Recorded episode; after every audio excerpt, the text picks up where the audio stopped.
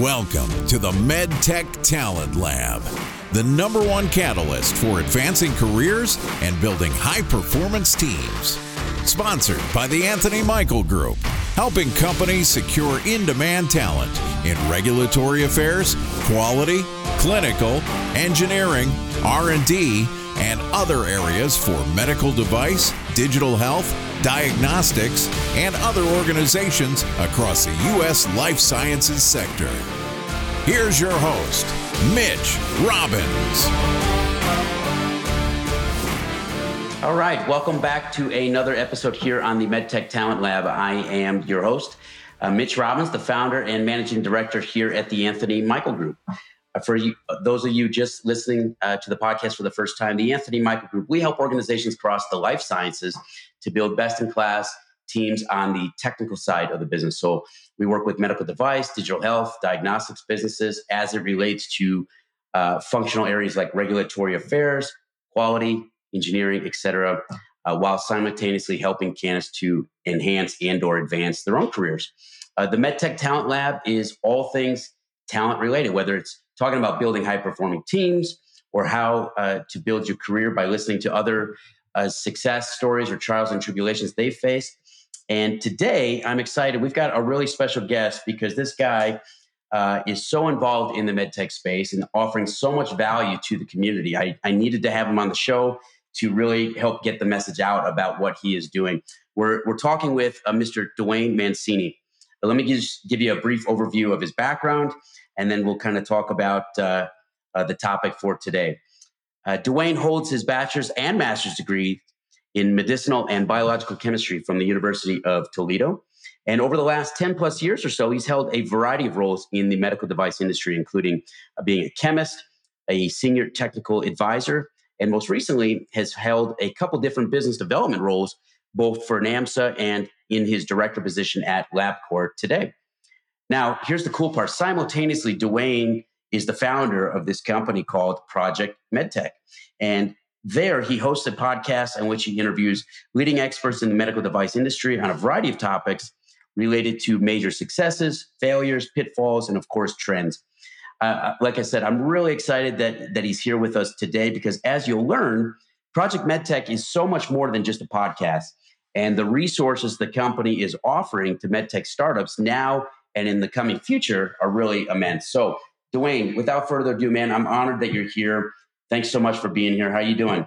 Yeah, I'm doing great, Mitch. Thanks for having me. This is really exciting. Absolutely. And, you know, in full transparency, I found out about you not too long ago. And the reason I found out about you is because of all the great content uh, that you've been posting on social media related to Project MedTech and, and some of the uh, guests that you've been hosting. Yeah, no, I appreciate it. Um, it, you know, it's uh, it's been it's it's a grind sometimes uh, to get that much content out, but it's it's very much worth it. Yeah, well, kudos to you, man. I think it was just recently that you posted that you just crossed over the hundredth episode, if I'm not mistaken, on your podcast. Yeah. So um, the podcast series is is actually two different series within one platform. Um, okay. We are looking into spinning those out into their own separate platforms to make it easier. But um, yeah, combined, we have so we have two different hosts. We have myself, and then we have Giovanni Lauricella, who hosts our MedTech Money series.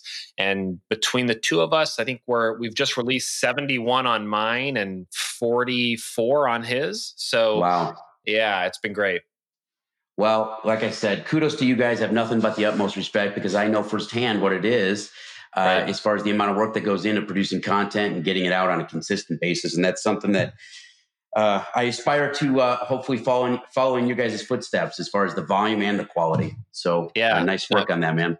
Yeah, I love it. I think you're hitting on a great point too. It's the consistency. Um, boy, it is it is hard to be consistent, but if you just it's like a snowball effect. Once it once you get going on it, it just doesn't stop. Because I see so many folks who come out with really good podcasts, and there's like ten episodes yep. and it stops and you're just like ah, i want more you know so um, yeah yep. great point there well listen man you're here today uh, because like i said i really respect the value that you guys are putting out into the to the medtech space let's talk let's just jump in and talk about project medtech how did you come up with this idea and when was it it was about a year year and a half ago or so Yeah, April of 2020. Um, so I was transitioning from NAMSA uh, over to LabCorp, and when I was at NAMSA, I was working in in a capacity. I was working with a lot of their their startup clients, um, so a lot of startup companies, and trying to help them merge regulatory, reimbursement, clinical, commercialization, and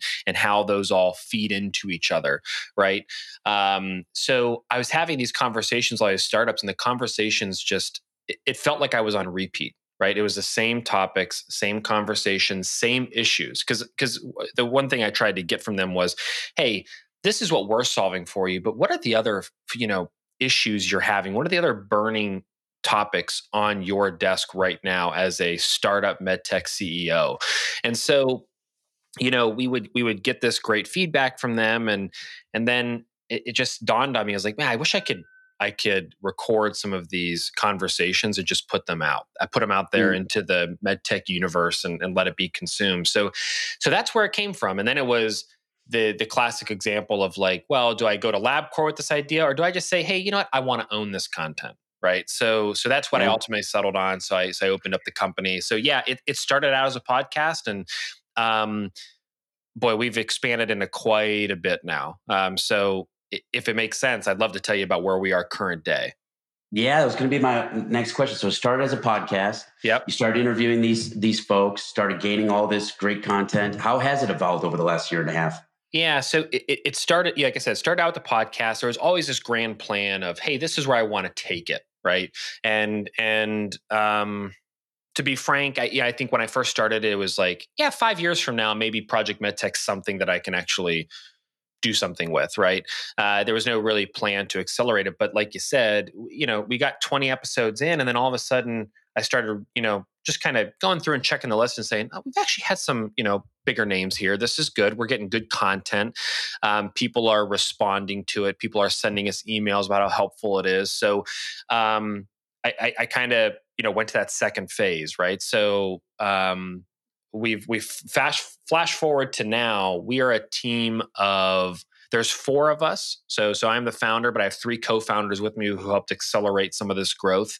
Um, and we do a number of different things. So so we have our media side of the company which is going to be project medtech's podcast series there is the MedTech Money series within there as well. So that series is run by Giovanni Lauricella, and he is focused. It's focused completely on raising capital from uh, the entrepreneur side, the investor side, from pre-seed all the way through going public. Because um, we found through my episodes that there's a lot of engineers, doctors, scientists who are the founders of these companies who know nothing about raising capital, and it, the best way to learn of course is reading and, and, various things but but it's listening to people's experiences and hearing that. So so that's why we spun that out in its own series. And then we have our series or my series that i host and and and that is focused on anything medtech so it could be everything from regulatory reimbursement clinical networking commercialization recruiting um, the culture you want to build it's really just entrepreneurial focus with a with a spin on medtech right? So so there's those two activities. We have our virtual medtech happy hours which are a little more interactive and that was feedback directly from listeners of hey I, I love what you're doing. I'd love to interact with these folks right so we came out with these virtual happy hours on Zoom where, you know, we only get 20 to 30 people, but it's uh, 20 to 30 people who are all contributing on one specific subject with like a guest speaker, right? That's the, the kind of feel behind it. Sometimes there's a presentation, sometimes there's not. So those have been really effective because there's a lot of experts on there. There's a lot of great conversations, so those those work out really nice. And then next year we're launching our startup symposiums. So these are in-person events. Um, they're targeted at uh, areas that are not Boston, San Francisco, or Minneapolis, because those are the meccas of medtech, right? So we're focusing on other areas that we think are up and coming, but but can use some connections to the bigger, broader medtech audience. So that's the kind of goal behind it. Um, those will be offering very similar things. Like our first one is in Akron, Ohio. We're going to have someone come in talk about risk management, IP strategy, commercialization, regulatory, reimbursement, clinical, uh, raising capital, right? So, so we're going to cover all these different topics. a great networking event. So so that's our media in, side. In person, Duane. In person. Yep. Nice. Nice. Yeah. So so those those can be found. Everything can be found on our website, projectmedtech.com. Um, but then we also have our consulting side of the business, right? So that's launching. Uh, we just made the announcement yesterday um, that that we're going to be launching it. Um, I'll be the managing partner over there, and and and our consulting team is focused on building successful med tech companies, right? So there's a difference between a successful medical device and a med tech startup. Um, a lot of people have great technologies that that don't end up making it to market because their company wasn't built the way it needed to be built, right? So our focus is that we're strategic consultants that understand the life cycle of a med tech company, all the various things you need to do, how you should set those up, how do you execute, what can be what, what, what you can overlap. We have no interest in having regulatory reimbursement, clinical, uh, CFO services, none of those kind of services in house. We want to send that out to our preferred partner network. Um, but but as actual consultants, that's our focus. We're we're really almost like a virtual accelerator in a way, um, if you want to think of it that way. So that's that's the current landscape of of Project MedTech as a whole. That's amazing. So when you started this, when it was just a podcast, you mentioned, "Hey, in five years or so, I'm, you know, maybe this will morph into more." Did you have kind of this roadmap in your head already, or this has happened as you've been I guess, in the trenches talking with folks. Yeah, I, I had the roadmap in my head in in April at a very rough level. I would say the first time I got it down on paper was September or October of 2020. Of I knew the problems. It was just well, how do you how do you try to solve them? And and I don't know if this is the solution or not, right? Um, but that's kind of this. That's where this media play, this media company comes in. Is those aren't my thoughts and opinions. I'm I'm reaching out to thought leaders in the industry, right, and right. getting their thoughts and opinions, and just putting it out there for for you to determine as a medtech CEO or, or or, whatever. Hey, this sounds like a good idea, or this could be something I take advantage of. So, um, I would say September October is when I I really sat down with one of my first co-founders and said, "This is my idea. I need help getting it on paper." That's awesome. Yeah. And as you're talking about, you know, releasing this whole new arm, so to speak, as far as consulting services. Yep. Are you saying that basically they would come to you as the central hub as far as what they need, and then you would have preferred partners, consultants who specialize in the key areas of of expertise and of need? Is that what yep. you're saying? Yeah, exactly. So um, you know we would eh, the, the, way our consulting team would work is a consultant advisor you know whatever you want to call it that's how we're acting. Um, our preferred partner network is something that we're taking great pride in. We're doing a lot of due diligence. We want to make sure that the people that we refer them to actually work with startup companies right? There's there's a lot of people who will tell you yeah we work with startups and they they don't actually work with startups right? Mm-hmm. so so we're we're we're taking that upon us to say you need a regulatory consultant? Here's a list of 3 right? Here's who we've worked with in the past. Here's why we think we're they're good. We're doing due diligence in terms of therapeutic area right? So we're trying to build out this partnership network and and really give these startups access to the global network we've been building for you know our our existence of project medtech but beyond our existence right our careers right. so far in the Absolutely. medtech space is we want to open that up for these these these people because they need it that's awesome and what a great segue man you're a wealth of insight when it comes to what startups are going through because you talk to these folks on, on, on a regular basis mm-hmm. if you had to sum up the theme of challenges or gripes that you hear from you know founders ceos of mm-hmm. small small businesses what are two or three common themes that you hear yeah, um, funding is without a doubt an issue. Um, you know, whether it's uh, it's it's it's non-dilutive funding or or actually raising capital from friends and family, angel investors, family offices, VCs, whatever it is, that's always going to be uh, a hot topic for them, right? Mm-hmm. Um, and and and of course, because you, you need capital to to have a company, unfortunately. So so that's always a hot topic. Um, and and I don't really want to belabor that too much, but but the other one is one of the other big ones is is your team, right? So so how do you build your team? Is it do you fractionalize everybody? Do you bring everybody on? When we've had this conversation, I guess, or this debate on the podcast in, in multiple episodes, um, and and I think that based on the interviews I've done, the information I've found, I, I think it falls somewhere in the middle there. Um, you know, it's it's probably a little bit of you you you build out a a you have some people come on full time, others are fractionalized, but I think that is a source of eh, of pain for a lot of executives because you can't get it wrong.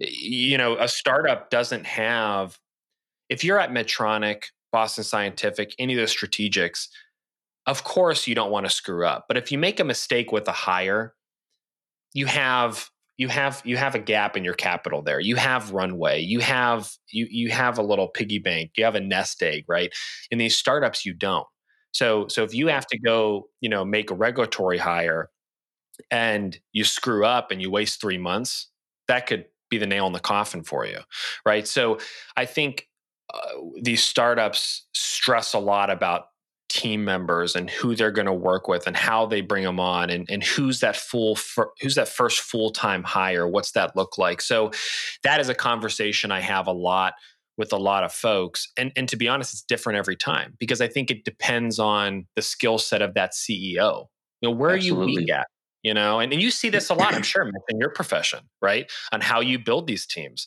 Um, yeah. so i think that's a big one um, and and yeah, I, I I think it's easy to look at technology and things like that and, and and and make that but but of course you have to do that. It's these other things like raising capital your team and then um, i have one more as well but but i want to pause first because I'd, I'd love to, i'd love to hear your input on the team right? Like what do you see yeah i think i think the takeaway that i took from what you just said is it depends on the skills of the ceo but you know we've worked with a variety of startups recently and the amount of stress that they feel about not getting it wrong uh, as far as the hires is is tremendous because like you said there's only so much run runway that they have mm-hmm. and and um, it could be a real headache if they get it wrong and i've seen a couple things go sideways where they really were put back three to six months uh, not only the time that they were uh, dealing with to recruit the person but then the aftermath of having the wrong person having to you know kind of um, start over and and, and uh, do damage control. Um, the other thing I see when it comes to the team piece is just the decision of, hey, should we outsource this on a consulting basis a little bit longer, or should we bring it in house? And at what mm-hmm. point do we transition and bring it in house? Um, uh, especially in the regulatory world, a variety of other worlds too, but I'm sure that's come up in your conversations as well. Yeah, yeah, hundred percent. That's definitely something that comes up, and and to be honest, that that kind of segues into the next biggest conversation, and that is at the very beginning how crucial it is to understand at a high level regulatory reimbursement, commercialization, um, and how that should funnel into your business decision. Right? Oh my gosh, um, hundred um, percent. It's it's so big. It's so. I've big. seen it so many times, Duane, where and we've had I've had this conversation on different podcasts, whether it be mine or being a guest on others, where if you're not taking into account your regulatory roadmap, your regulatory pathway early right. enough, and you get down the road product development wise, or you're working on prototypes, you're not even necessarily thinking or taking that into account, are you almost like going back so much further than you could have gone forward had you thought about that ahead of time.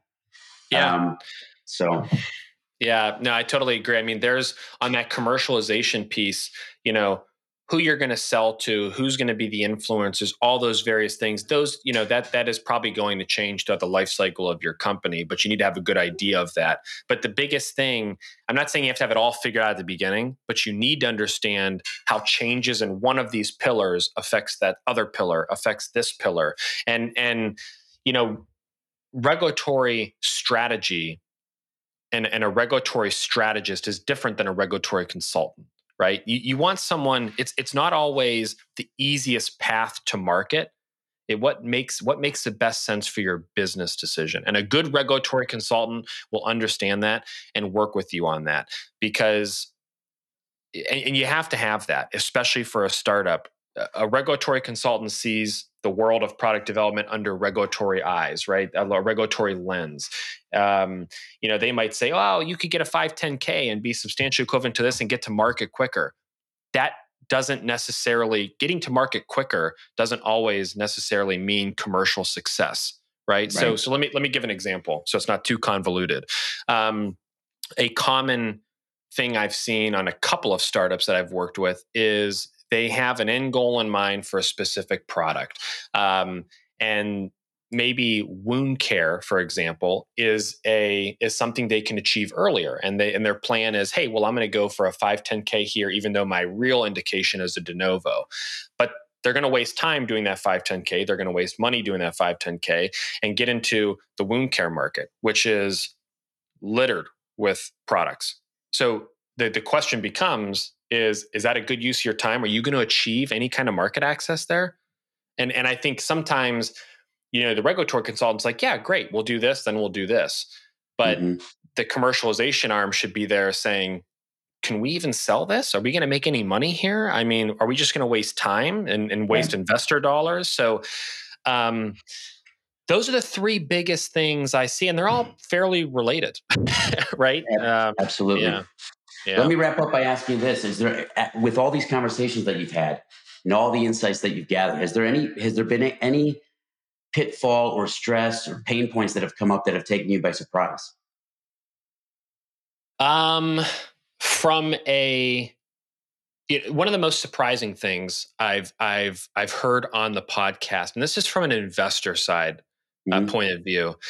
Every investor I've ever talked to for, except for this one, has said they'll take a B product and an A team, right? And that's just always rung true to me. They, they, they've used the classic example: you bet on the jockey, not the horse. Like you know all this stuff, right? And and and I was like, yeah, that makes total sense. You want the team um, that that that makes way more sense. You're investing in that. I, I did have one investor say he, they only care about the technology because they can replace the team. Mm. And and and it, it, it took me by surprise. Um, that was the most surprising thing I've had on the podcast. That just like came came right to mind, you know. Um, and and but but thinking of that, I did think of one more that's probably more related to startups. Um, one of the startup surprising things is I talk to a lot of startup CEOs and I say, well, what's your biggest thing when you're building out your team? Where do you focus on? A lot of people outsource regulatory, outsource reimbursement. They'll bring up IP, they'll bring up an investment banker. I had someone, the podcast isn't released yet, bring up uh, your digital footprint and media and your storytelling. And you don't really realize how important that is, or at least CEOs don't call that out, maybe necessarily. But your your persona, your uh, pitch, um, your website, um, your storytelling, everything you do from the very beginning is incredibly important. And you don't really realize it or prioritize it sometimes, but you need to. I mean, in terms of selling your product, investment dollars, exiting to a strategic, that's all important. And it's got to be from the very beginning because first impressions could sink you right off the bat. Yeah, absolutely. It's all yeah. it's all telling the story together, right? Everything's got to be uniform um, and and representing the brand that you want to put out there. Yeah. Um, and with the power of what's going on with social media, we talked at the beginning of the show of how I found you, right? If yeah. you're not putting out the right message across your content and across um, every piece that represents you, it's it, it, it, definitely can have a negative effect. And I think yeah. that when you've got so many things on your mind as far as where's our money coming from how are we going to get it to market? Who's going to who are we selling this to? Why are we selling this? What's our competitive strategy? Sometimes i don't think people realize the importance of that other piece and see it as a secondary versus as a, a priority. And and you know in, in my opinion too you're kind of talking about like a little bit of networking here. The whole notion of of I think when when COVID first hit, you know, obviously it pulled through Zoom meetings and and video meetings, um, you know, up in a vacuum, and people were like, "Oh, well, this will do until we can get back to meeting in person." And there's no doubt meeting in person is fantastic, but not meeting someone in person is not a good enough excuse to move forward with business relationships. And I think people are starting to realize that is uh, Mitch, where are you located? Are you in Illinois? Denver. Or you're in Denver. Sorry. Yeah. Um, I'm in Cleveland. I Yeah. mean, we might not meet in you know for six months, but the few conversations we've had has built a great relationship. You know, and and so I think people need to realize that and and and not you know people. I, still- I still talk to people who are waiting for it to go back to normal, and it's like, well, this should be normal. You shouldn't Mhm. slow down business because I'm in Cleveland, you're in Denver. If you're Mhm. a, if you're a good fit for my startup team, and I'm like, I need Mitch on my team. This this should not hold it up, right? So I Yeah. think people need to jump on board with that ASAP, right? Because it's not going away. I don't care if Yeah. COVID doesn't exist anymore, which we know it always will. But if it doesn't exist anymore, distance and geography should not be uh, a hindrance to business. Yeah, I love it. And we're going to, I think we're going to leave it there because I think you've shared some great nuggets today. I can't tell you uh, the amount of respect I have for you and for what you're doing with Project MedTech uh, and your team. Uh, so please pass along the kudos. Yeah, uh, thank you. And you well. and I appreciate that. But listen, if you're listening today and you're running a MedTech startup or you know folks who are, listen to what Duane and his team are doing as far as um, not only checking out his podcast with a wealth of information there, but the resources that they're putting out as far as the consulting uh, uh, resources and uh, just so many amazing things that you guys are doing. So thank you so much for being here today. I really uh, appreciate it and wish you guys nothing but the best uh, to come with Project MedTech. Thank you, Mitch. You too. Thanks for having me. And everyone should watch out for uh, uh, Mitch being a guest on Project MedTech soon as well. Thanks for listening to the MedTech Talent Lab podcast. For more content rich episodes, log on to theanthonymichaelgroup.com or subscribe to the show on your favorite podcast platform.